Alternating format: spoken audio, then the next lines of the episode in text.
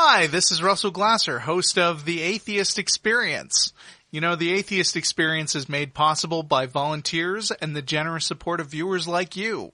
If the promotion of positive atheist culture and separation of church and state are values that you hold, please consider contributing by becoming an ACA member or visiting our product page at Hi, this is Russell evolvefish.com under the partner The tab. Atheist Thank you. You know,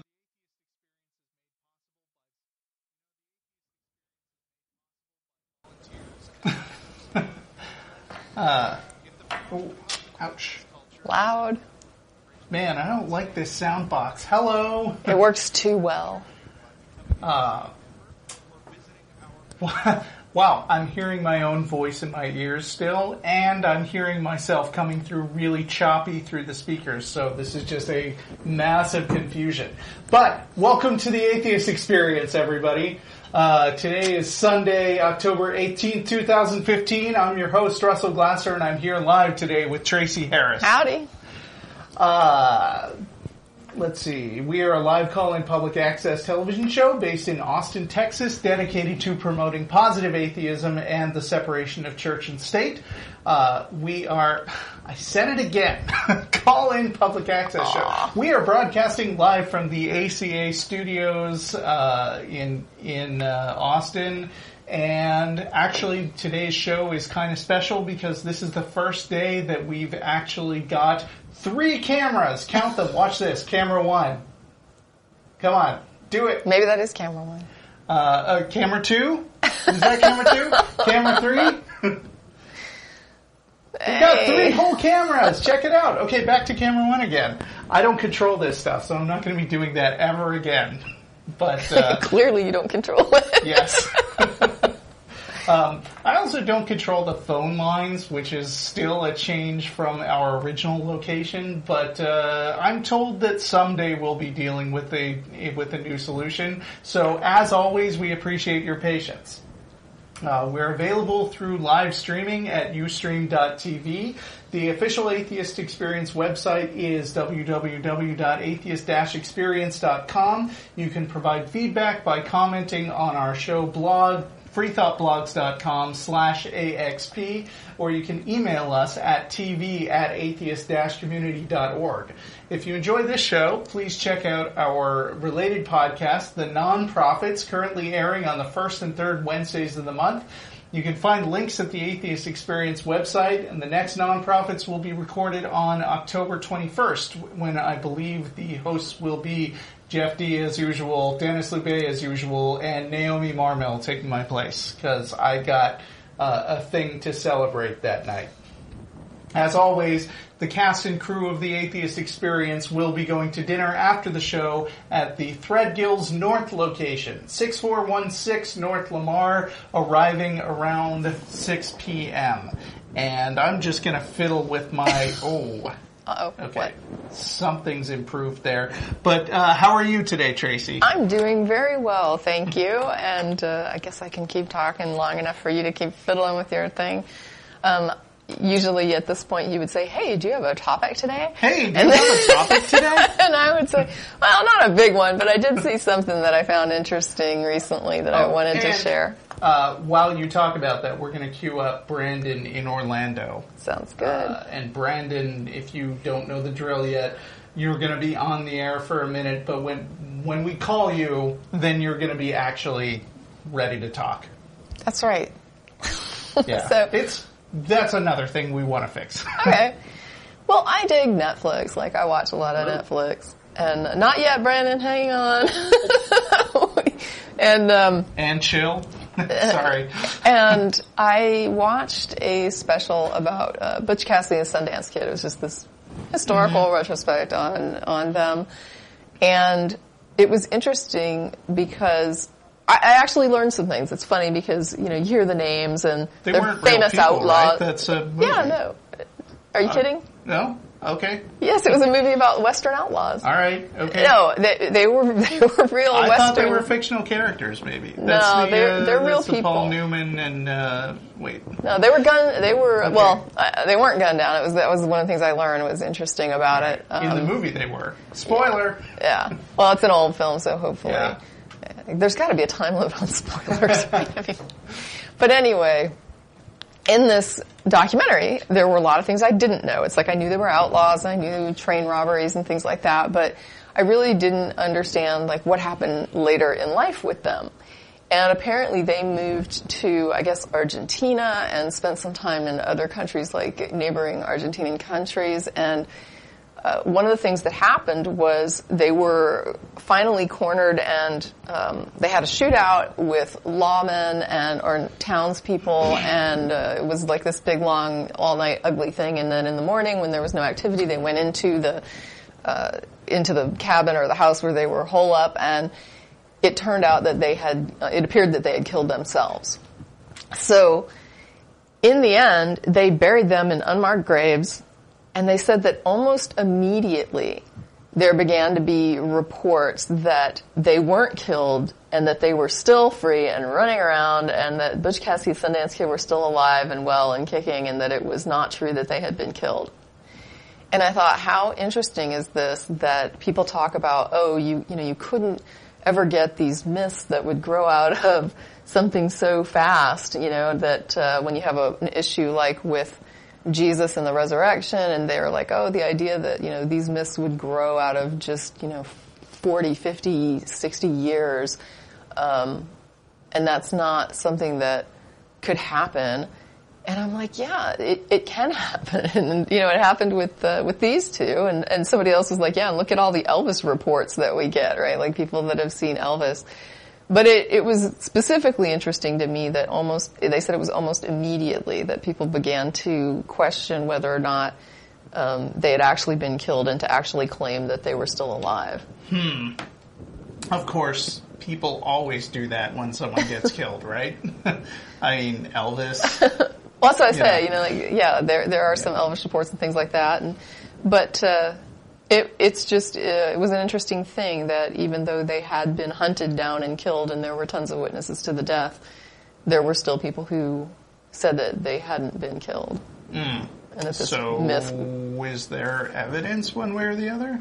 Well, they were buried in unmarked graves, so no, Hmm. they couldn't prove it. But but but in that you know, and in that case, I'm not sure that anybody would have cared. It was like it was publicly recorded, and that's all that mattered. Right, yeah. People want life to be like a George R. R. Martin Yeah. novel. If you don't definitely see the body, then. And that was the other thing, I guess, is, is that the uh, the people the, the people that would have been involved in law enforcement, as far as going and getting them and killing them, weren't really even interested enough to even try and allay those stories. You know what I mean? There was no. They just nobody went and said, "Well, let's go dig them up where we buried them and show the bodies." And which is kind of interesting to me because sometimes they did take pictures of outlaws that they killed. So there were other people that they have photos of, you know, their dead bodies and things like that after they were shot dead. So I don't know, but just kind of fun the way that you know people don't always want to accept the reality of something like that when it occurs. Yeah. Um, I don't know. You can't know for sure, I guess, but uh, this isn't. uh, I don't know. To me, the the, what, the alive or dead status of a particular pair of outlaws like doesn't seem important enough to warrant. Well, especially like with these knowing the answer for sure. Yeah, Like, these this particular pair, um, I guess they they had uh, quite the the reputation. People were kind of supportive of them stateside. Like people liked them, actually. People thought Andy Kaufman was alive. like a few years ago, was supposed to be the the anniversary of, the, or like supposedly the day that he somehow predicted Yeah. that he would show up again. Have you seen uh, the Jim Carrey biopic. Man on the Moon? I haven't. It- it's pretty funny. He was a funny guy. Yeah. Uh, he liked to prank people. Um, but there was some kind of conspiracy going around that was like bo- bolstered by his best friend saying, "Oh, I don't think he, you know, I don't think my friend's really dead. I think he's been trolling this all the time." Well, he did do a Which- lot of kind of surprise fake things when he was, you know, it was part Like- of his humor. trolling people was the wrestling thing was always a big, you know, like yeah, that oh, that wow. was the thing his comedy was all about. Yeah. But uh, I think it's safe to say by now that that the moment of the optimal joke has already passed. Yeah, and but it's just the other thing though. Like when you talk about Elvis, it's like it's really funny that you get sightings. You know, Yeah. people that actually report sightings, and that's kind of funny too. Well, I, I mean, and I think I can tie this into a theme of the show, which is that people refer to something as skepticism, which is really just random refusal to believe a particular thing. Uh, and actual skepticism is based on, you know, gen- general evidence of, I, I mean, how can I tie this in properly? Help me out here. My whole thing is just how myths, you know, propagate, and people. you- It's not hard to find people that'll say no, and I saw him. right. And yeah, it's like, no, you didn't. easy to get that to He's dead. But- Okay, uh, we've wasted enough time. Uh, Brandon, how are you? Howdy, I'm doing great this evening. Uh, what's up? You can hear me? Yes, Breaking up a little, but go a little ahead. bit. Yeah, I'm great this evening. Okay. I heard you.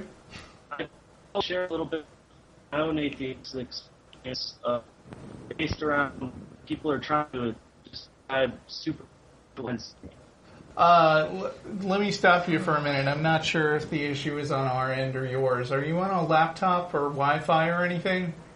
I am. Oh, uh, could you maybe get to a better spot? Uh, not really. It would be better if I just hang up. Uh, no. Keep yeah, you probably won't be able to get back through if you try to hang get up. a try to get a quick question out and see uh, if we can just answer you off the air. Well, basically, I had two ideas that supernatural events only have two two possibilities. Either everything is like follows laws ruled anyway, so not really supernatural, or they can't be retested, so they're totally chaotic, and you can't study them anyways. So it's meaningless. Okay, and where do you fall on that? I I don't.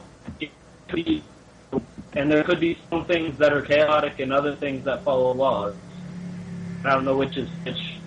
Okay. the countless countless number of situations there could be, but those are basically when someone comes to me trying to describe some situation. It's basically, can you tell me how? And if the answer is yes, cool, we can pursue it. But if even if it is real and supernatural, but you can't tell me how, then that kind of ends everything right there. Yeah, it's not really an explanation. It offers Yeah, no that seems explanatory power. Right. Even if it's real. Right. Like if someone could say Shazam and a banana appears on a table when they say Sh- say Shazam, but there's no mechanism for it, right. then that's great. Your supernatural banana powers, but that Yeah. doesn't help us understand anything about the universe. Right. We still can't explain why it occurs. Or how it occurs, I guess is the- Right. Like I've mentioned a few times in my uh, skepticism talk, uh, in in the movie Ghost, uh, Whoopi Goldberg, it turns out that she has the power to talk to ghosts, but she doesn't realize it, and so she's conning people by going around cold reading them, just like any psychic in the real world does. Um, and the interesting thing is, this is a universe where ghosts actually exist, but there are still con people, you know, con artists who are pretending to talk to uh, ghosts, and so you should still be skeptical, even if there's a possibility that it's true. Yeah, of each individual experience. Because Right. even in that case, it could turn out to be a Scooby Doo case. Yeah, there's it's both old a man Weatherby and the with guy mask. Exactly. Well, I think Okay. that's uh, about it. I'll let you get to someone else. Thank you. All right, thanks for calling. Uh, let's go to um, line three, and um, I'm sorry, I tried to text John, but I'm passing on line two today. Um, uh, okay, so we got Keith in College Station. Hang on for just a minute. Uh, what else is going on in the world right now? Well, Westboro Baptist Church has decided to picket Kim Davis. What? Why would they do that?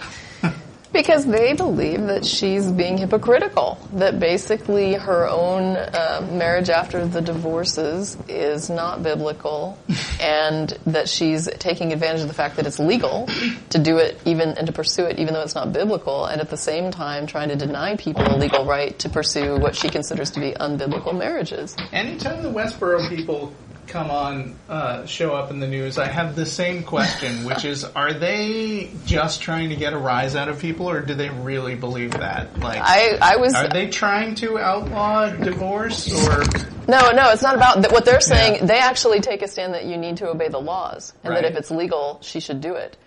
And so what they're saying is, if she wants to take advantage of those laws to have an unbiblical marriage and say that she doesn't have to follow the Bible as a Christian, she can go forward and pursue this type of a marriage that she has because it, even though it's unscriptural but it's legal, they're saying. you're saying telling me that the Westboro Baptist Church is for Kim Davis granting gay marriage?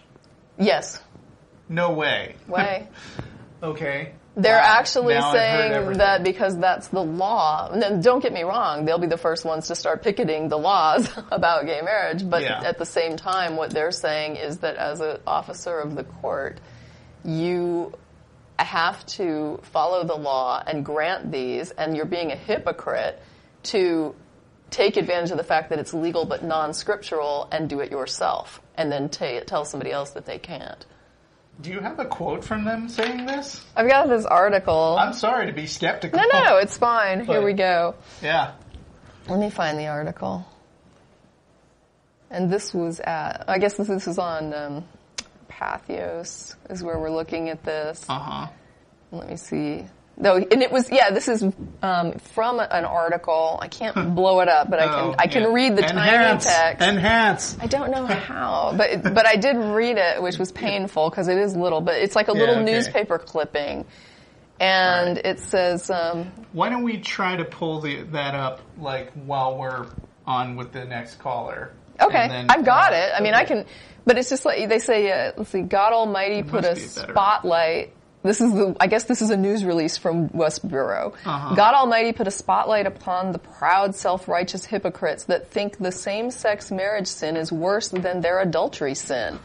As it happened, the Supreme Court of the United States, fulfilling their destiny, made same-sex marriage the law of the land. The duty of all mankind is to obey the laws of God and the laws of man. Enter Kim Davis. Okay. Rowan- I mean, okay, I got it. okay. Is this isn't this is definitely not the onion or anything like that? Well, they've got God hates adultery. Let's see. Yeah, this yeah. is they're saying it's the the release, I guess. Westboro Baptist Chronicles or whatever. that is really fascinating.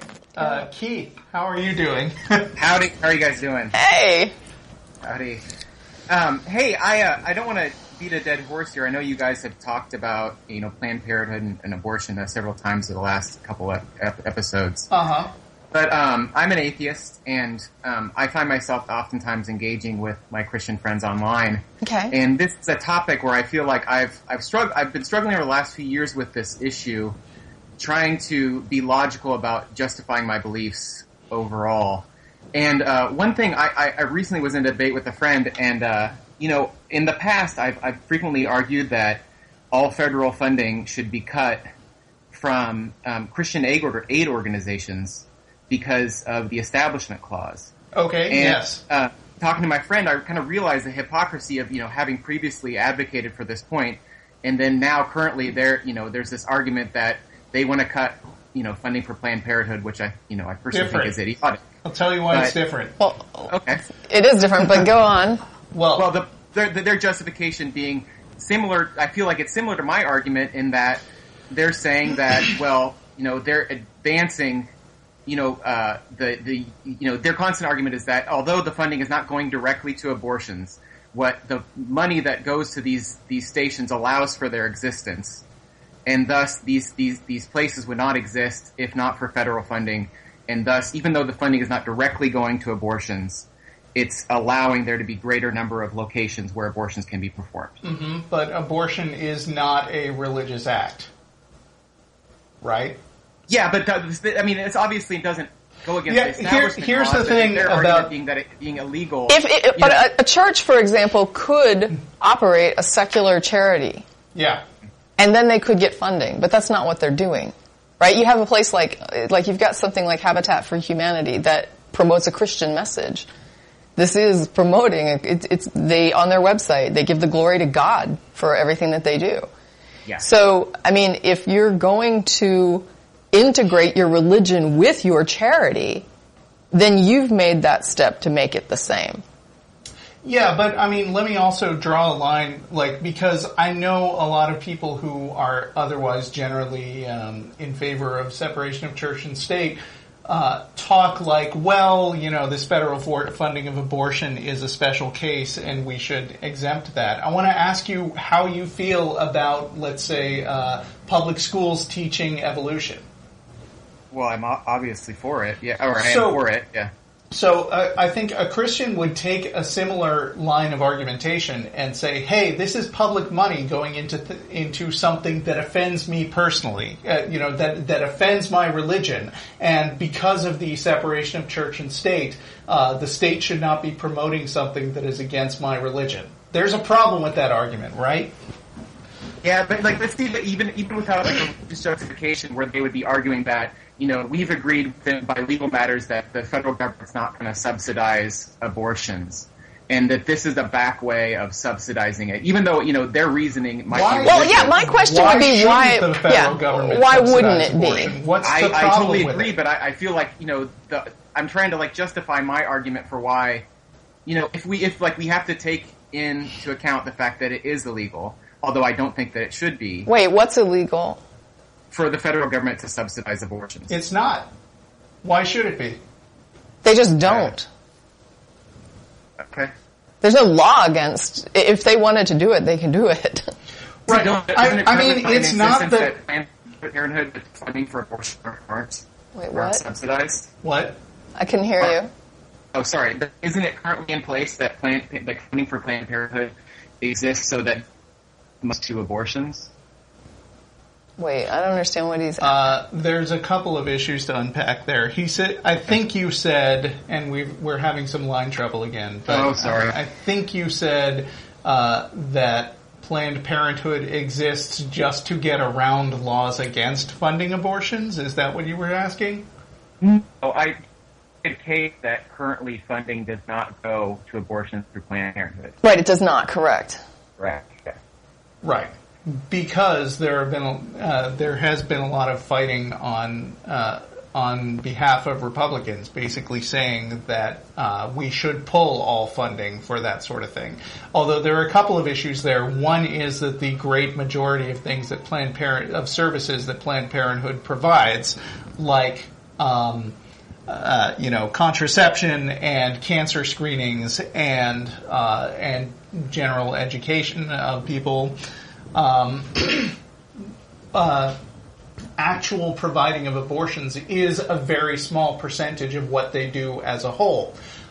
But having said that, there is I don't believe there should be any legal problem with funding abortions in the same way that any and to the same extent that any other normal legal medical procedure is funded.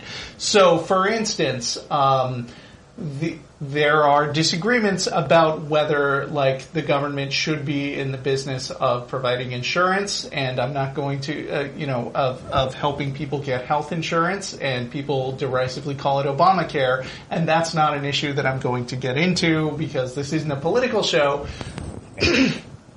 but what the federal government now provides is a means for people to buy into insurance. And uh, you could say that uh, anything they spend their insurance on, like cancer treatments or uh, you know blood pressure, pressure medication or anything like that, is being funded by the government, Yeah. even though it's basically people paying into insurance and the insurance companies paying them back. But part of the controversy that's come up in the last few years is I particularly don't like abortion, so Right. I want to stop people on those programs from using their insurance money to pay for abortions. And I think it's nonsense that they're cutting out a special exemption for that. Yeah, nobody asks me whether or not, you know, when I send my tax money in, if there's certain things I don't support, nobody asks me if I would like to, you know, not have my money go to that. Right. But, but I think, you know, important, what's important to me is if you had a church, let's say we have, you know, Jim's Church of Christ on the corner, and they decide there's like people within that church and they're like, we want to operate a food bank. And so they start a food bank.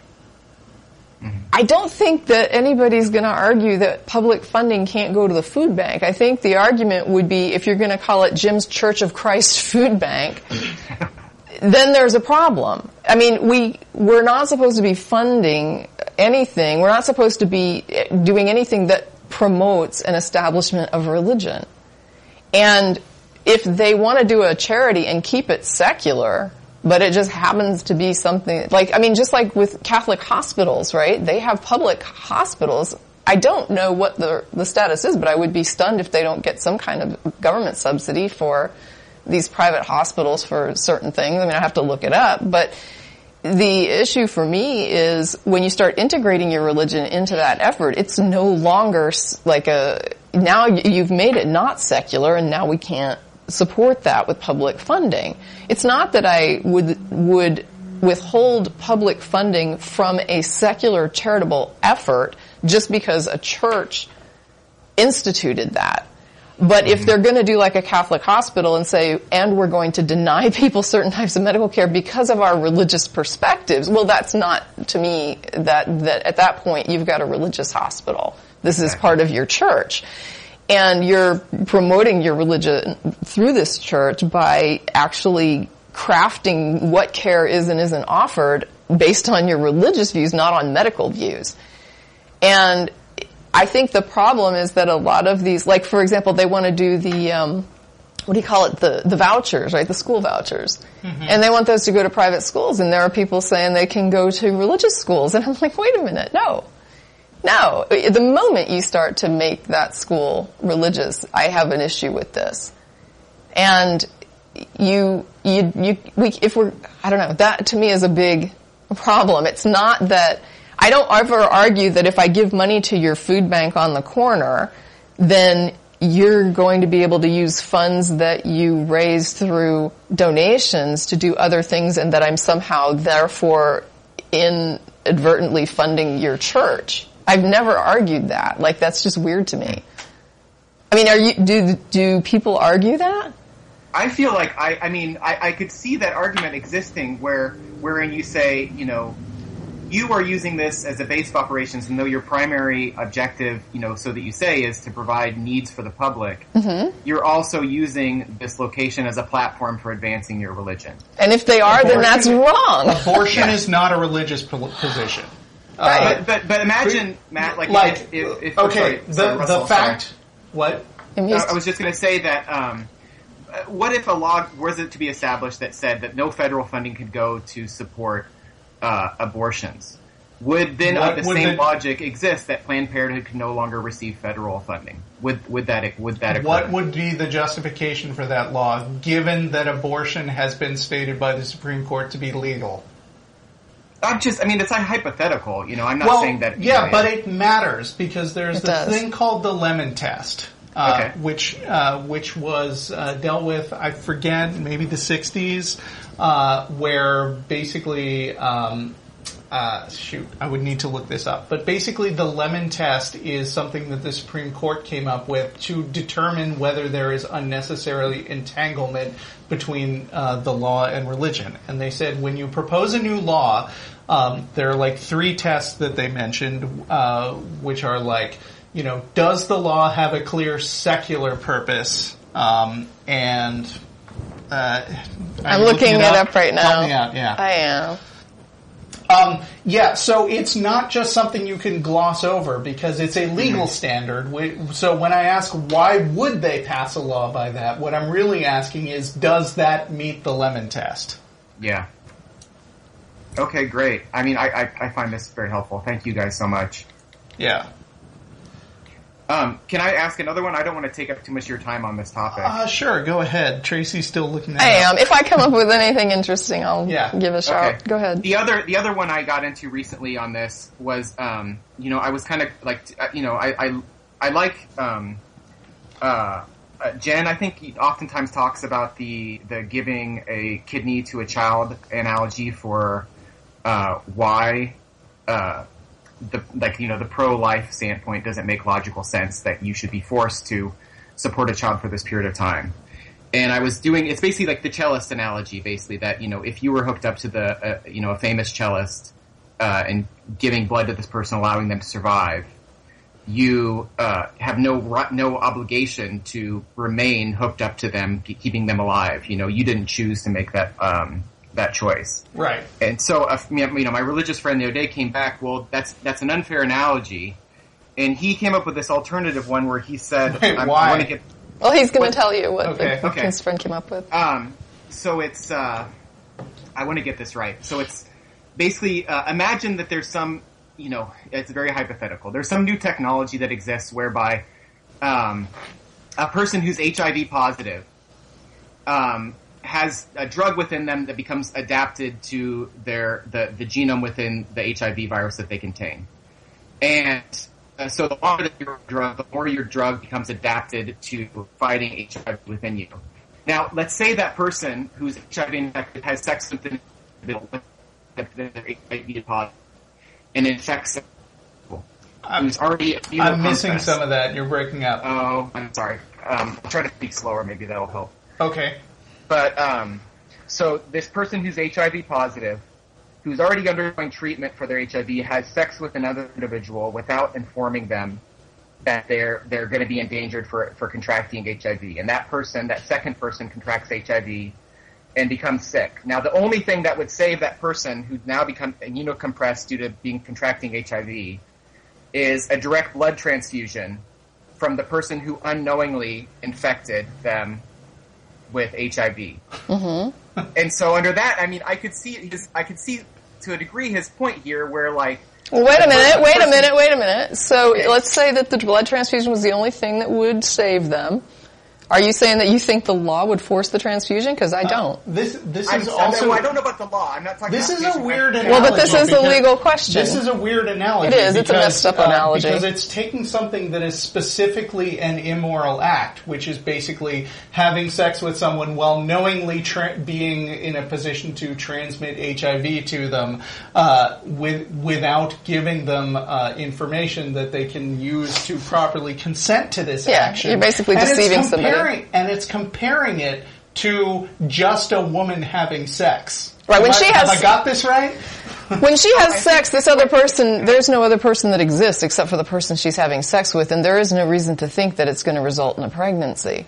I mean, I guess that's the thing that gets me is like, why, what, why would we assume that it's, that a pregnancy is going to result in a, I mean, that a sex act would result in a pregnancy when people in general are very, not very good procreators as far as, um, animals yeah, and, go. I mean, this really Well, fits in with like my having sex with perspective on a lot of on a lot of anti-choice people because basically they think that the act of having sex without intending to have a baby is in itself immoral.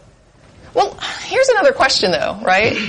It sounds like what they're saying is that the sex act comes with an inherent risk of pregnancy and that, I mean, it's, it's, to me, it's like the, it's the old thing, you had sex, right? I mean, that's what, the, that's what it's boiling down to. The woman had sex, therefore, whatever is, whatever happens as a result of that, she has no right to, to mitigate any risks or if a risk event occurs, she can't do anything to stop it. She just needs to put her health and life at risk and go proceed with this gestation, right? I mean, that's what they're arguing. Yeah. Okay. Yeah. Um, when you let's say that in, let's say that this woman had sex and she wants to have a child. Right? Okay, so she she has sex intending to get pregnant, wants to have a baby. And so she has gives birth to this baby and she knows beforehand that she carries let's just say that she knows beforehand she carries like a, a risk of some genetic issue. Right? And the baby may Like need HIV. tissue. Well, the, the child might need tissue. It might need, you know, uh, blood or whatever.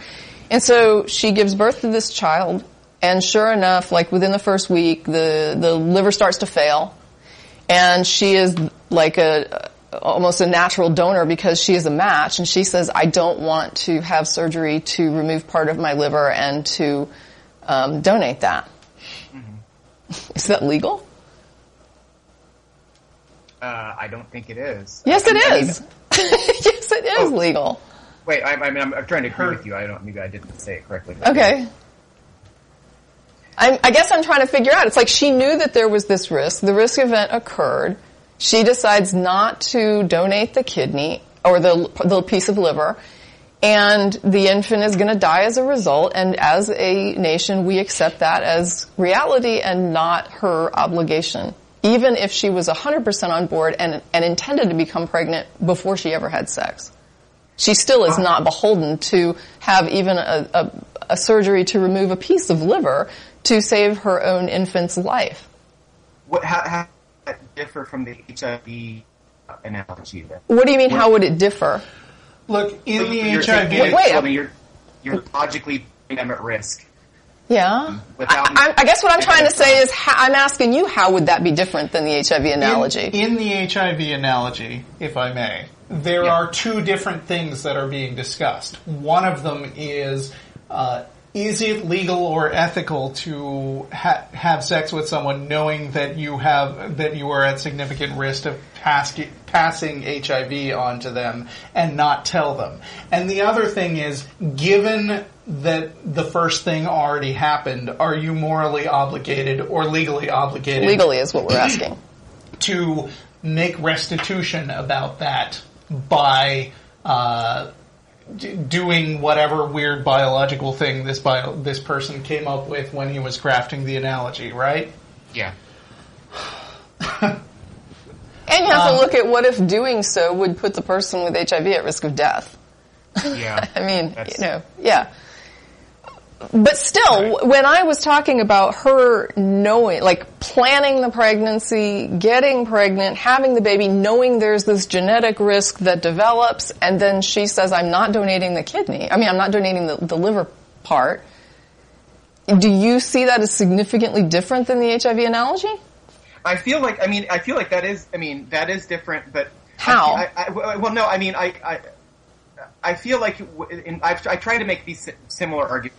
Talked to him, and I he he called me out on making basically special pleading, sort of like coming up with these these these particular instances in which the case does not exist. And he maybe it was my mistake because we were talking about it from a moral standpoint as opposed to a legal um, standpoint about whether or not the, the each individual in each case morally obligated. Yeah, morality and law are two different things, and all that really matters in the abortion debate is the law. This Yeah. is what's being discussed. Well, the morality of it matters also, so to speak. I mean, it's worthy of discussing. Um, Yeah. if you want to discuss it, but it's not going to. I mean, what laws are not based on morality, and morality is not based on the law. so, I mean, we. I, I mean, I am serious here that that if your friend was trying to discuss this with me, I would not focus on the aftermath. I would focus on why are you comparing a woman who who is just having sex without intending to have a baby to a person who is knowingly making somebody else contract HIV? Because one of them is super immoral. Do you think that the other one is comparable to that or not? Yeah, that a woman that has sex is in that position. That she is automatically just, you know, evil. But I still am wondering, when I do the analogy with the, the infant that needs the liver part in a week, do does that in your head align to that HIV analogy? Yeah, and I, I don't think that there would be a legal obligation, but Well, I can know there's not. I mean, I don't Yeah, not think it. I know it's not a legal obligation for her to do that. And so if I- that's, I, I, I, I acknowledge that, the, but that I, I- I acknowledge that. Although I don't think, I personally don't believe that she should have to give the the the The liver. child the liver. But I, I do think that there is a, it's questionable morality in the decision. Like it's not like I think that she has to or she should be forced to. But the discussion we were saying with, we're having is about whether or not that sort of situation would still be moral. Yeah, this is a, this is simply a physical reality that this is how the child was born. Yeah, she knows she carries this risk, and the risk event occurred, and so she has a baby that's not going to survive, and she's saying okay, and the baby is going to die a natural death. She didn't murder it. right? Mm-hmm. The baby is dying as a result of in- inadequacies of its own physiology, not because the mother was immoral. And we're not obligated to, I guess, g- give up our own bodies or, or something to But, that I- extreme in order to save someone from a natural death. Yeah. It's a tough one. I mean, I, I don't want to keep taking up your time on this, but um, I mean, I think that what how I that's basically what I was I was arguing, but then he came back that it's like well even even if the person that was HIV positive was taking all of these precautions, you know, they were still putting another human life at risk, It just I- like the first oh. woman was putting another human life at risk with her decision. No, she wasn't. She was having sex. Sex has nothing. This this other person doesn't even exist. Right at that- the at the point she made a decision to have sex with someone, the person that that they're invoking in their analogy does not even exist. I, I, I, guess I'll have to. There isn't it. even a person there to deceive or to lie to or to do anything wicked to. There is no person. She's simply having a decision to have sex. The pregnancy is an unintended consequence. In fact, and, and that's the other thing that I think makes me angry is that people tend to distort this as though they, they act like every sex act ends in pregnancies or ends in some kind of conception. And it's like, no, relatively few of them do. Or should, uh, some Yeah. of them seem to think. And the uh, in in the human species, sex is mostly a social act. Okay, so we there are some species that are very good at procreating. They have sex like the the females come into heat, for example, so that they they only are receptive to sex acts when they're in a situation where they can conceive. Human beings are not like that, right? We don't have that um, restriction. There are some species that only mate during those periods. We can mate anytime. We don't know uh, really, except for modern science, we really didn't understand when women would like come into estrus, I guess is what it's called, right? And so it would just be like you could have sex anytime and up until very recently in human history did we even understand when the period was that she was most susceptible to conceive. And also, uh, the male I mean, the the male penis functions in order to pump out competitive sperm. Like, what would be the, the advantage of that? And then that uh, that same mechanism, um, he'll go flaccid after he ejaculates, which means that he's then um, not not you know not pumping him, his own fluids out. So if he were to have sex with her after another man did, his penis will act to pull that fluid out. Then he ejaculates and it stays. So he's built for male competition, right, in sex.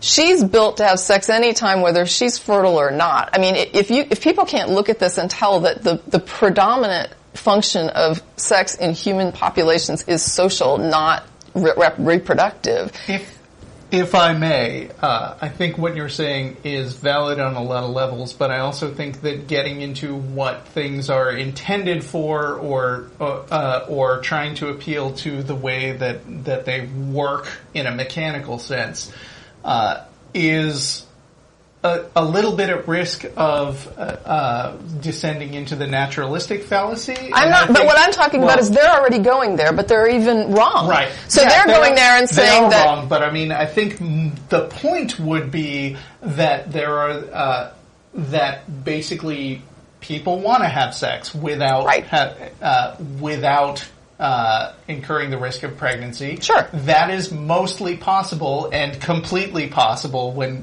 when you add in abortion, given the abundance of contraceptive contraception and modern technology that we have available, uh, and unless it can be demonstrated that this is an immoral action to have to do things, people should get to do what they want. Period. Yeah, I guess what I'm pointing out though is they, they seem to oh they seem to t- closely associate conception with sex in a way that they it's almost like if I were to say that um, having a, a fatal car accident is a risk that you know that you're aware of when you get into a car, right? Which it is. Right. But they treat it like, man, if you get into a car, you know you're going to die in a car accident. And it's like, no, that's, that's not at all true. You can go your whole life trying to have a baby and never conceive. I mean, and a lot of times couples aren't really, don't have a, don't have any sort of physical, uh, problem with conception, but they still go years and can't conceive. I mean, we're not the best procreators on, in, on the planet as far as a species. We're very bad. But at the same time, I, I'm not, all I'm trying to say is their, their weird association with almost like it's almost a, a you've got to know you're going to get pregnant if you're having sex. And it's like, that is a weird leap. Yeah. Okay. Anyway. well, thank you guys so much. I really, I love you. I love both you guys, and I love the show. So thank you for taking my time talking. I love you too, Keith. You heard it here first.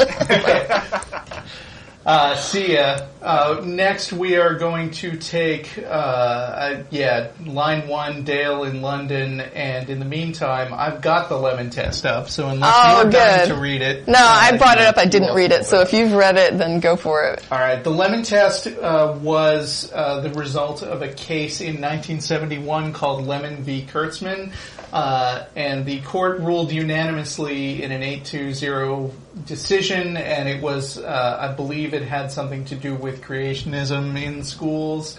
Uh, don't have time to read more carefully than that, but basically. Uh, the lemon test, which is the second section in the Wikipedia article on Lemon v. Kurtzman, says uh, this, uh, the detail, the requirements for re- legislation concerning religion. Uh, the statute must. Okay, so number one, the statute must not result in an, an excessive government entanglement with religious affairs, where the factors of that are character and purpose of the institution benefited, nature of aid the state provides, and resulting relationship between government and religious authority. Number two, the statute must not advance nor inhibit religious practice. So, although uh, religious people might argue, oh, the fact that other people are allowed to have abortions is inhibiting my religion, it is not. Uh, number three, the statute must have a secular legislative pur- purpose. And the reason we brought that up was because uh, at the beginning of the call, uh, you correctly stated that uh, religions should not get direct funding from governments unless they have, uh, unless there is some kind of secular purpose to the fun- uh, to the uh, funding, which is exactly what the Lemon Law says, uh, and that is not the same as religious people going out of their way uh, to try to outlaw something which is already legal according to the Supreme Court.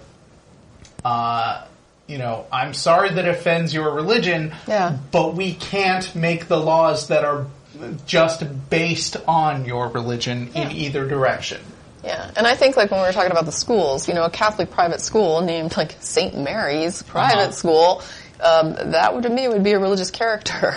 And then when you have courses that are about catechism, you know, I mean, you're promoting your religion. Yes, So yeah, I definitely would be like, no, there's no public funding going to that.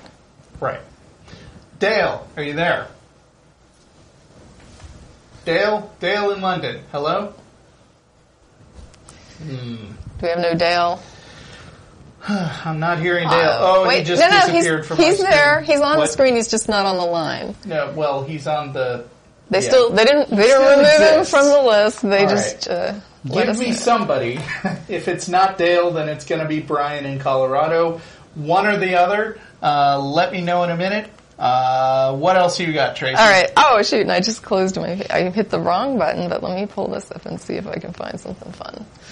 Um, what else was there? We were talking earlier about Westboro. But, oh, there was the, the weird cult that beat the two teenage. Oh, yeah, boys to have death. that. Yeah, that was that was not. I don't even know quite what that is. I mean, originally it was reported as like a Christian Christian counseling incident, but then the more I heard about it, the more weird it got. So Okay, this was reported on October 16th from uh, New Hartford, New York. It's coming from bigstory.ap.org. Uh, I don't know what Big Story is, but AP is a, is the actual news organization. So I'm going to assume that this it is was on regular news too. I mean, the reliable, story. neutral yeah, story. This happened. Uh, a mother and father whipped their 19-year-old son in church with an electrical cord and what appeared to be a belt during a deadly all-night spiritual counseling session triggered by his desire to leave the fold, according to witness testimony and police Friday. Church deacon Daniel Irwin testified he peered through a doorway window in the sanctuary during the more than 12 hour uh, ordeal at the Word of Life Christian Church and saw Lucas Leonard bleeding and in apparent agony. Lucas was rolling himself back and forth on the floor and making a sustained monotoned, monotone moaning, Irwin said. Within hours, the young man would be dead, killed by blows inflicted by his parents, sister, and fellow church members, authorities said. Yeah. Damn it, religion. Yeah. Now, to be fair, this was like a some kind of strange little cult. Like, I'm not really sure what their deal was. It wasn't a mainstream, you know, church, but still, what Right. what people will do to their children. Yeah, and um, to tie this back into the previous topic, things that would be illegal under all other circumstances in any secular situation don't suddenly become legal. Right. Just because it's a religious person saying, oh, my religion requires this. Yeah, it is really interesting. There is this attitude in some. Sometimes I see this where they'll have uh, there'll be a situation where somebody wants exemption for a particular law, and it's just like you know, there's a difference between the law not persecuting you because of your religion and the law not applying to you because of your religion. Those are two different things. You know, it's the the laws shouldn't be made in such a way as to persecute somebody for a religious purpose. And I believe me, I understand that. Um, you know, sometimes they're flagrant, but sometimes just like with racist laws or you know, uh, sexist laws or anything like that, you can have a situation where somebody is subversively trying to build a law that you know, and this I think is part of what you were talking about. The idea is is this law. Um, suppo- sometimes you'll put something in place that targets a particular group, and yeah, you apply it to the whole and The law that is specifically against one religion, and this is the important thing with the lemon test, does not have a secular purpose. It's not secular to grind down another religion, Right. whether it's Christianity or Judaism or Islam or whatever. Right, and target them in some way through the law, even if you pretend that, well, this law applies to everyone. Well, yeah, but who else is doing this except for this little religious group that you Right. want to hammer Outlaw things that are actually directly harmful. to society and Yeah. make sure everybody is is uh, subject to that law. Okay, have we got Dale in London? Yes, I'm here. All right, Hey. hello. How you doing? Good. How are you? Yeah, yeah, not too bad, not too bad, thanks. Um, I just got a couple questions actually. Um, I'm um, I was a Christian for years and years, like come from a very religious background. My my mum has three sisters; they're married to ministers, like proper into it. I used to work in a church, and uh, probably about a year ago, I think I read. Um, well, I didn't think I read. I did read the Dawkins book, The God Delusion, and thought there's there's not too much in there I don't disagree with at all. Um, and from there became like you know what you class as an atheist. This was about a month before my Christian wife and I got married, and she was just like, "Are you really serious? Like, you know, is this? Are you you don't believe anymore?" And I was like, "I don't think I do." We got married anyway, and but one of the things that you know things are good, but one of the things that is kind of um, difficult for us is that we used to pray together, and now we don't because obviously I can't. So Sure. it's um, I was just wondering, do you have anything, or do you know of something that you would do that would replace that? I, I understand like the psychological reasoning for why praying with somebody is is building and is good for you um, from a relationship point of view. Do you know of anything sort of Uh, that doesn't doesn't go from that sort of down that route? If, Well, if you my see I wife mean? and I play video games together sometimes, but I don't think that's what you're looking for. You know, Um, this but- rem- this reminds me of uh, I think it was Stephen Covey that wrote a story about him and his wife, and he was saying something about how they set aside this certain time once a week where they sat and told each other things that they thought, and the purpose of the exercise was that whatever the other person told you, you could not like criticize it, you couldn't, you know, question, you just had to be supportive of like whatever they were telling you in that hour. That that's a common thing that counselors will tell you to do is just, you know, sit down together and talk about what's important to you Yeah. and don't argue about it. Just listen. Yeah, and I mean that could potentially be a really difficult thing, especially in a situation where you know you've come to lose that belief and she still has it. But it might be a safe space for you guys to, to air your differences in a way that you just don't even argue about it. She can express herself, you can express, and it doesn't even have to be religious. It could be other things too, like you or her might have something that you think the other one might not react well to. You know, and it's like you just talk about it, and it's like the other partner just is supportive. Oh, that's, that's that's great. Yeah. Yeah, it is. Um, and I think that in addition to that, because I think actually you should do that in your marriage no matter what. I think not enough people do that kind of thing. Um, but additionally, uh, it is good to have some common interests, and I think what you've lost is you had that common interest of praying together, and now that's just something that you don't both like anymore. How And often? That's How often did they? That's like, how often did you guys do that? Um, it wasn't the thing. It wasn't like we sat on Monday night and sort of um, thrashed it out or any. But it was kind of like if we had an issue, or we just sometimes we went to bed together, and it was just like you know we want to go to sleep, maybe thinking about some praying, you know. And yeah. it, Okay. it, it, one of those- it was an ad hoc thing that we used to be able to go back to, and always found it quite encouraging and building. Right. Um, I understand. But- it's just like You know, I've I've been married twice, and in both cases, there have been things that we started out both liking, and then we lost that common interest for one reason or another. But you know, that's okay because despite uh, the kind of traditional romantic notion that you basically become one person when you get married, you don't, Yeah. uh, Yeah. and you don't have to do everything together.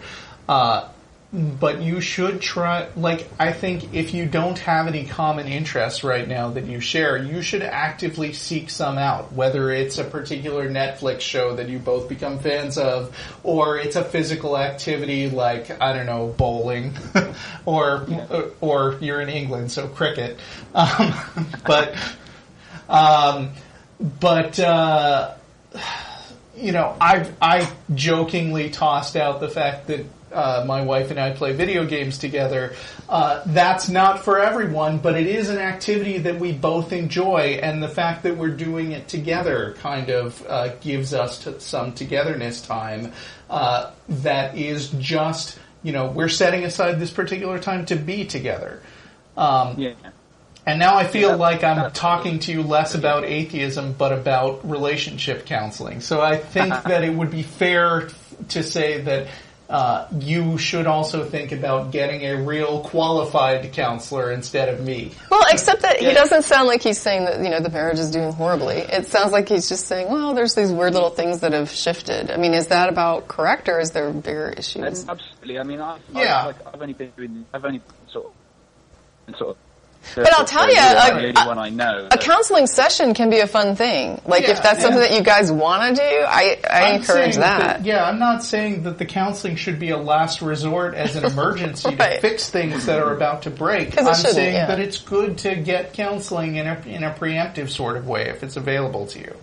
Yeah, yeah. I mean, it was more of a case of sort of like like like you s- touched on it. It's nothing sort of really hugely bad. It's just that I know that she misses that, and sort Mm-hmm. of I, I I don't want her to sort of feel like she's missing out just because we don't believe the same thing now. And uh, and I suppose just because I knew that, like having listened to your show, I knew that. Um, uh, at least you, Tracie, I think you used to be Christian, so I, th- I figured, Yeah, like, yeah. well, if you knew, um, like you know, like the sort of what would replace the, the praying thing in that sort of way. And what you said was, you know, really helpful. And I think that's uh, that is definitely something I will suggest to her. So that's um, that's really helpful. Thanks a Oh, lot. for that. good. Do, you, do you have time for one more? Yeah, question? you said you had something else. Sure. Yeah, yeah. I've um, I don't know if you guys have seen.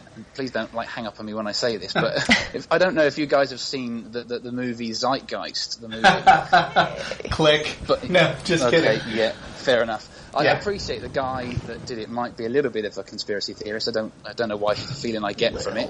But um, the, the first part of it, it talks about all the religions that predate Christianity that had the same thing, like you know, born of a virgin, died on the cross, had twelve disciples, and all these different things.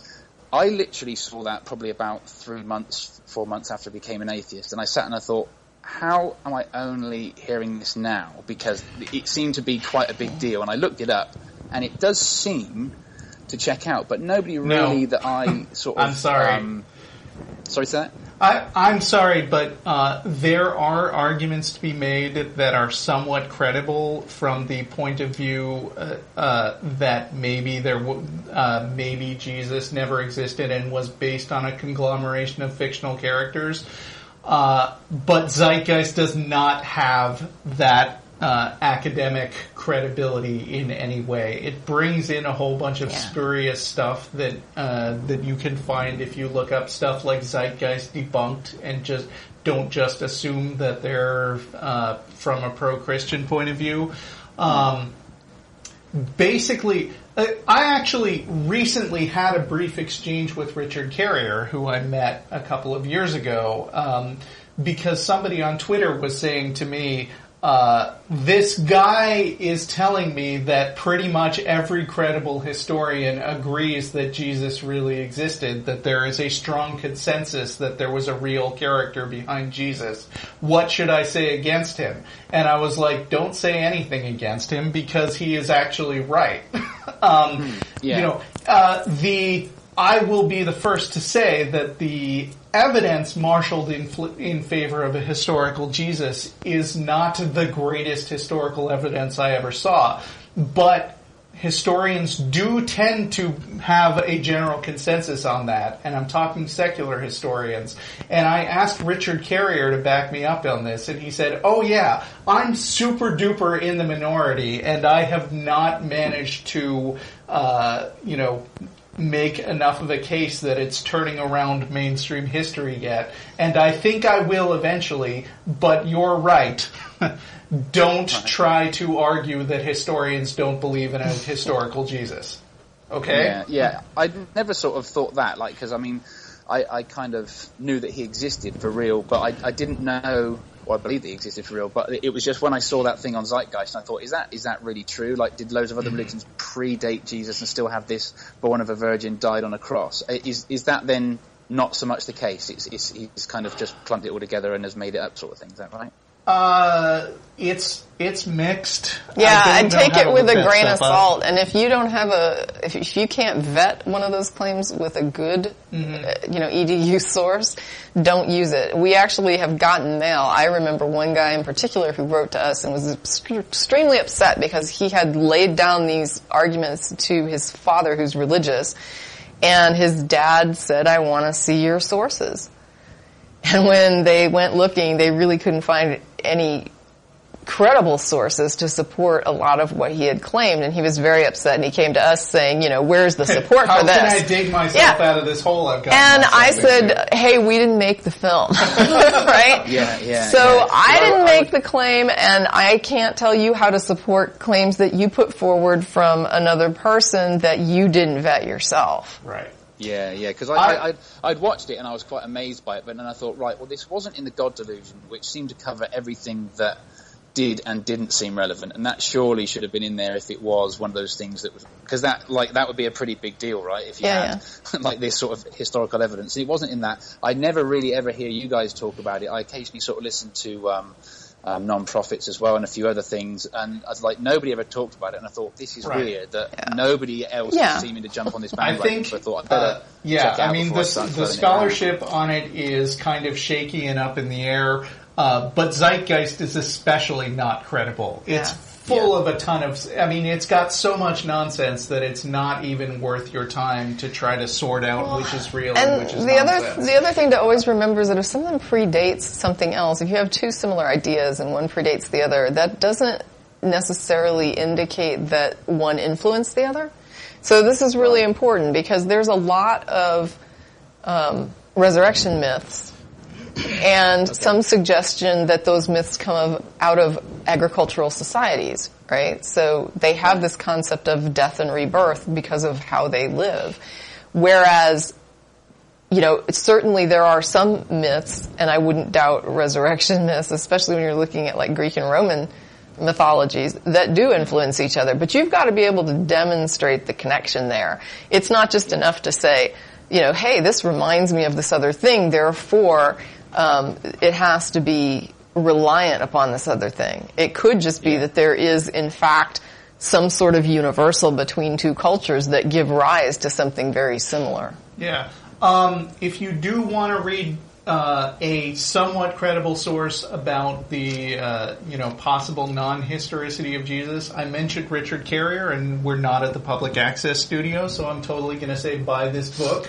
Uh, his latest book is from 2014, and it's called His- "On the Historicity of Jesus: Why We Might Have Reason for Doubt." Yeah. And notice how tentative the title is, Yeah. even for a guy who's basically promoting that. And it was written for Yeah. peer review. So Yeah. this was a book that was intended for, you know, peer consumption. Right. So I would say Yeah. this is the most useful thing you can read if you want to make your case. Probably. Okay, brilliant. That's cool. That's cool. Thanks ever so much for that, guys. I'll let you get on with somebody else, and uh, thanks for taking my call. It's been really helpful. Thank you. Okay. Thanks for calling. Thanks. Bye. Bye. Uh, we're now past the hour and a half mark. We whizzed by it about four minutes ago, and I don't care. But uh, if anyone on the studio in the studio is tired and wants to get to dinner, I say speak now or forever hold your peace. We're going to stop taking more calls, uh, but we've got two more on the line, and we are going to uh, relax and take those calls. Right? Sounds good. Okay, uh, Brian in Colorado, uh, you are on next. And uh, Oh, are we what? supposed to look at stuff? Let's see. Do I have anything here? What's relevant? Someday, I Oh, swear, Catholic we're gonna have Hospital. a box that we can just hit. Catholic Hospital denies Michigan woman treatment on religious grounds, right? Oh, no. So she has an issue where it's dangerous for her to get pregnant again, and she wanted to have, it was recommended to her, medically recommended, that she be sterilized so that she not have another pregnancy because it's dangerous, like medically dangerous for her. She has other children, and the Catholic Hospital said, no, we don't do that. So they're willing to, on religious grounds, deny her medical care that keeps her from being at mortal risk while she already has children at home who need her. Oh, Yeah, and that that's a nice Christian value. that's pretty crappy. Let three children grow up without a mother because we don't want to sterilize this woman who should not get pregnant again, according to doctors. That's terrible. Yeah, nice Uh, Catholic hospitals. I misspoke a minute ago. I meant we had gone past the hour mark. But Okay. Go up to an Good. hour I was like, wow, we've been here a long time. No, yeah, but I Okay. think we can definitely talk to Brian, and I certainly hear him making a lot of noise. Here we go. Are you there? I finally got here, guys. Hey. Man, barely made it. Technology. I had you had you going through two different wireless devices. Oh, good grief. The stream. Well, you are not breaking up like some of the other callers we've talked to today, so that's a good sign. You, whatever you did, keep doing it. Yeah, I've got I've got wireless headphones on on the uh, on the iPhone and the iPad streaming the visual, so no problem. I just want to say, as a software geek, isn't the 21st century awesome? Oh man, I've I've worked for Two thumbs up for the 21st all those century. guys, and I'm not in it now, but I'm glad I can still survive. It's Mm-hmm. freaking awesome. Global warming, but well connected. Yeah, global warming. Yeah, not not so good for the circuits, but uh, up here on the mountain, it's it's nice and cool anyway. Okay. But anyway, guys, I appreciate you taking my call. First time caller, love your show. First time ever called in now. Actually, I'm going to say it. Brian is like, uh, from an audio standpoint, the best sounding caller we've had today. That's so pretty far. good. Well, hey, you know, we we stream it on different things and separate it. Yep. Are that? Am I hearing birds? Yeah. Yeah, I'm on my deck at 9,700 feet in a, on top of a Colorado mountain. You lucky bastard. That's Mr. Lucky Bastard. okay. so, hey guys, I appreciate both of you. Um, and uh, I'm a relatively new atheist. I was a, um, a youth minister about three years ago. Well, that's a shift. Yeah, my frontal lobe kicked in. So basically, I, what I was interested in calling about is I've, I've watched you guys a lot, and I've, you know, read, read all the Hitchens stuff, and you know all the icon guys and what their arguments are. Um, but recently, I was down at um, a college here in Colorado, in Denver, and there's a street preacher, preacher there, and I saw this old woman standing there, um, just listening to him. He was talking about morality, and um, you know, he said, "Well." you know, you you can't have a moral compass if you don't if you're you know if you don't believe God. There's no moral compass. There's no morality. And so one would look and say, why should I care about morality? And Oh, no. Ooh. the guy, no, she it, it ended up good. Uh, and so um, the guy looked at me. He was just aghast. He said, "Well, you know." there would be no trust. Um, the social fa- our social fabric would fall apart. Ah, I see where you're going I- now. Yeah, and you would always be looking over your shoulder, and, and you wouldn't be able to trust anybody. And this old, this old lady looked at me and said, "That's a great list. It really is." And those were all the reasons why I'm moral. And you never mentioned God one time. Yeah, that's pretty good. Uh, I well, thought I actually like that. yeah, I was I was, was- worried where that was going, but No, no, no. It was really good because you know I've I've had the same problem. You know where you where you're talking a point uh, and you go, well, morality. You're starting off with you have to have God, and here I am. I'm an atheist. I have a handicapped child that I've adopted. Um, his brother as well, and I'm an atheist. So I'm not getting mine from God, and I'm certainly a moral guy. But I, but that that's the first time Oh, that, that- I've seen somebody just stop and go, "Wow, you got me." It's an interesting approach. Yeah, Well- I liked it. I liked it a lot, and and you know, I I argue a lot with friends, and and my and I'm originally from Dallas, and my friends are very very, and my family, you know, as you would expect in, in Texas, very very religious. everywhere in Um, Texas but Austin, anyway. Oh yeah, Austin. Oh God, I love Austin. Unfortunately, my work is here, so. Yeah. But um, it, it was like I say, it was one of the first times that I ever that I ever saw somebody get appointed because I, I realized not too long ago that I wasn't really arguing with people. Nobody was going to change because of the argument that I was making. It, it took me a while to realize that you know this is maybe for other people that might hear this, might be standing on the sidelines, but the hardcore person that you're talking to you're never going to change their mind, or I, I've at least not seen anyone do that. Sure, right. I understand what you're saying.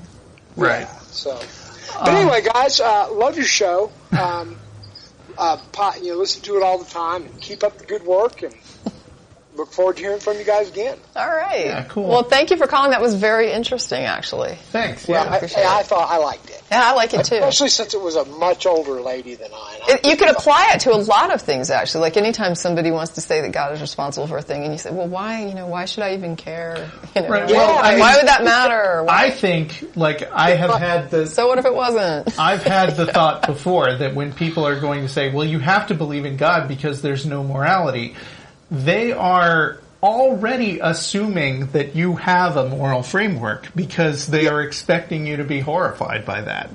And so, exactly, um, exactly. yeah, what I and so, this was like one one step more than the Socratic method of questioning. It was, Right. I don't care. Now come after me and prove to me why I'm wrong. yeah, because if all they can come back with is it displeases God, Right. that's really Right. not And much that- of a. That's not very compelling. Now the look on the guy's face was, you know, he was just kind of like, okay, I got this one got past me, that's nice. and you know, you you never really see that because normally, even if it has got past them, they recognize it and just deny that it got past them. Mm-hmm. I don't know if I've ever heard that one before. That's pretty good. Yeah, I liked it. I liked All it. right. So I, I thought you guys would too. Okay. Thank All right, you. have a great one, guys. Thank Me you. too. Uh, and the last person we've got today is Rowan in Arizona. Uh, and while we're waiting on Rowan to come on the line, I just want to say um, I just got back from a business trip in California where uh, earlier this year I also went to a convention. Uh, and I'm excited because I haven't normally been the kind of person who gets to take business trips, so this was a blast. Uh, but I also took a little time out um, to hang out with the Backyard Skeptics, which is uh, Bruce Gleason's group. Uh, and Hello. the yeah, not yet. Give me a minute, Ron. Um, anyway, there were uh, they were super hospitable, and, and it's a great group. They're in Orange County, and more generally, I want to extend a great thanks to everybody who showed me hospitality while I was there in California. Uh, had a really wonderful time the whole week and some of the weekend. Uh, and now I can't hear anything on my speaker. Oh, I hear you now. Okay, Rowan. Oh, hi, yes, this is Rowan. Okay, Yeah, it's nice to be on the show. Thanks for letting me talk to you. Um, I wanted to uh, just kind of point out a, uh, the way that religions uh, typically use artwork and artistry in general, like music, and general, you know, theatrics and how they use that to kind of, I guess, manipulate people. Uh, I just wanted to see that y'all recognize that, like you know how that works and all, right? I don't know specifically what you're going to say, but I mean, yeah. okay, sure. Yeah, I'm, I'm being that. vague in general here, Um, but uh, specifically though, uh, I kind of wanted to highlight the differences between the scientific method, uh, you know, using objective data and all that sort of thing, falsifiable claims and all that, and comparing that to the method of learning uh, about the world, like uh, art, uh, art as being totally different.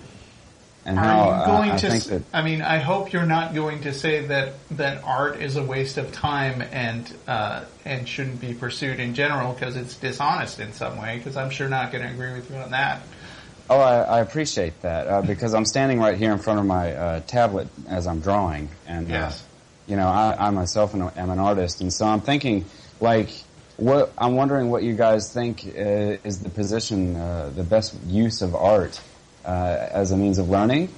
Um, what what is good about it, uh, as opposed to like as being a different learning method than the scientific method, right?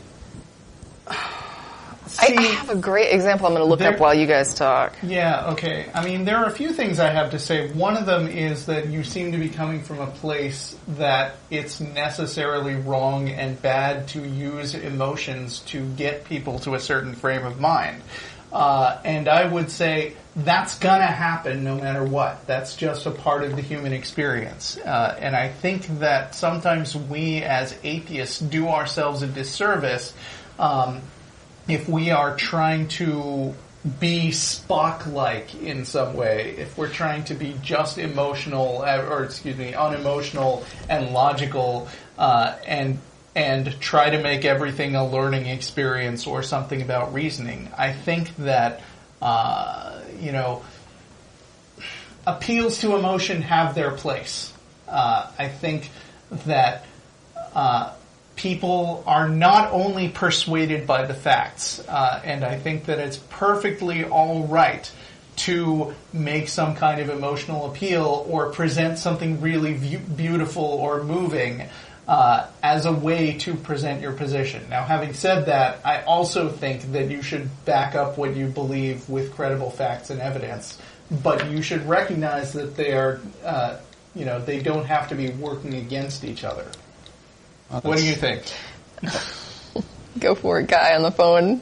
Oh, okay, yeah. Well, no, I, I really do appreciate your opinion there. Um, and I, I found it fun when I was taking the uh, science classes I had to take uh, that I, w- I would end up being the guy in the team uh, doing the illustrations of like the cells and things like that, and that that was that was a fun, I guess, compelling way to learn about the world. But Yeah. um, I think that when I was in college and surrounded by other artists, I found that, uh, and this is just going to be maybe offensive to some people, but I was surrounded by people to whom data and facts really weren't really, it wasn't what they cared so much about. That it, it was really easy to stir these people uh, emotionally, and that Yeah. that emotional subjective experience was more important uh, to them than than say an objective data.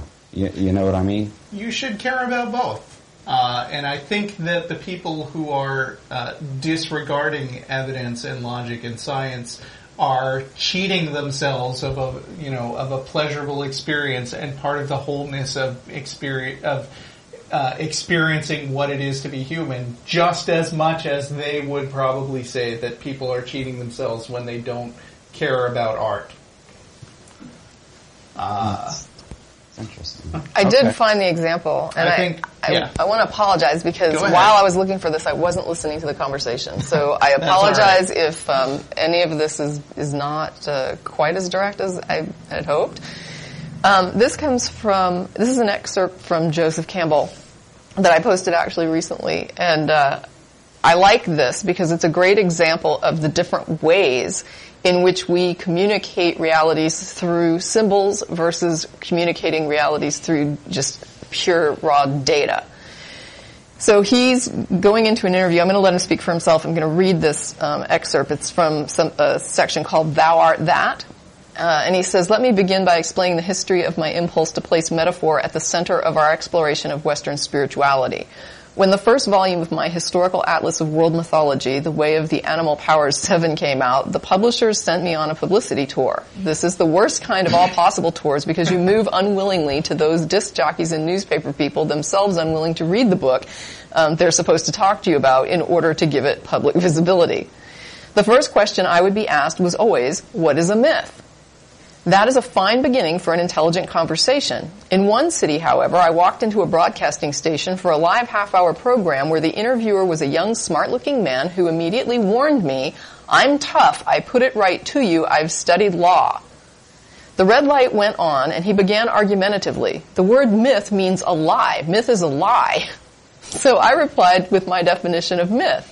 No, myth is not a lie. A whole mythology is an organization of symbolic images and narratives metaphorical of the possibilities of human experience and the fulfillment of a given culture at a given time. It's a lie, he countered. it's a metaphor. It's a lie.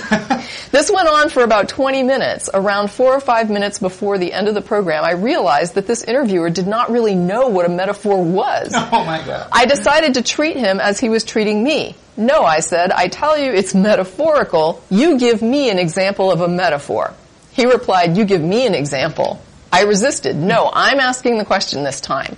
I had not taught school for 30 years for nothing. Quote, and I want you to give me an example of a metaphor. The interviewer was utterly baffled and even went so far as to say, let's get in touch with some school teacher. Finally, with something like a minute and a half to go, he rose to the occasion and said, I'll try. My friend John runs very fast. People say he runs like a deer. That's a metaphor. As the last seconds ticked off That's the interview.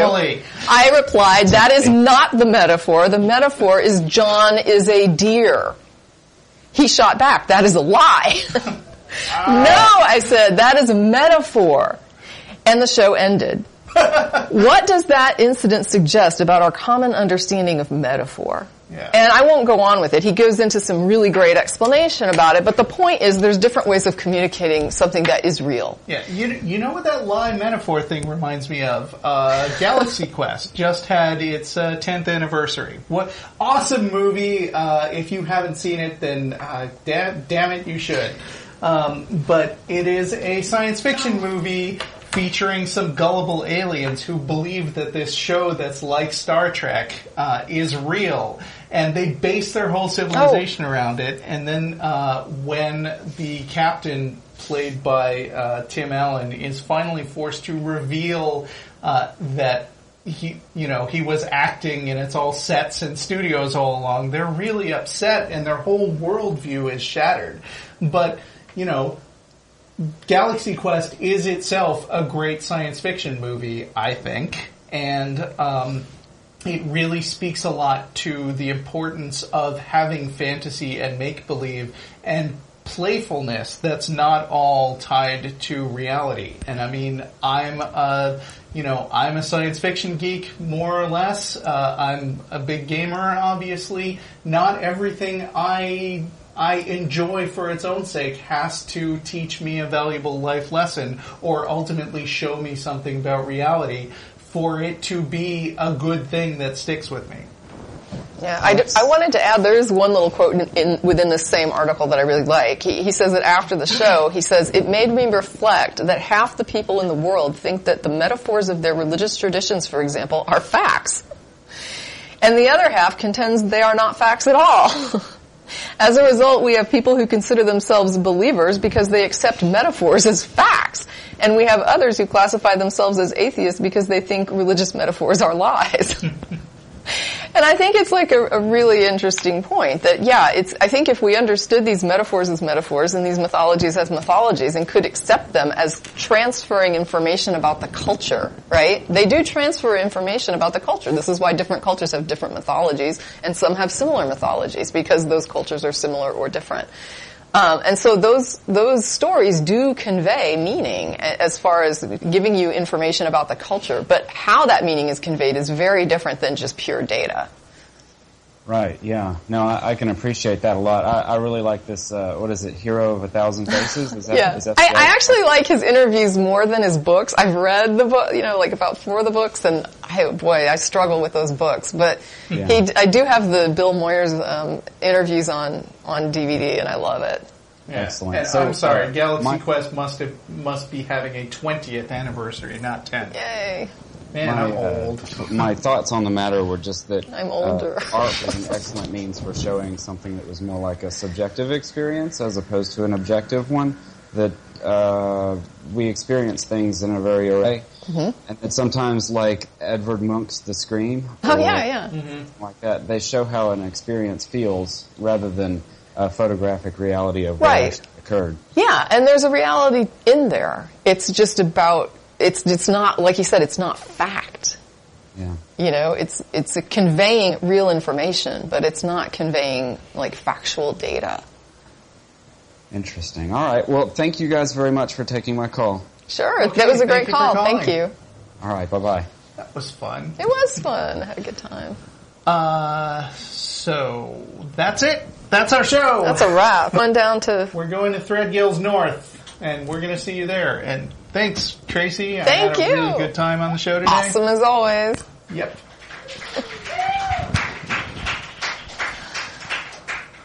See you next week.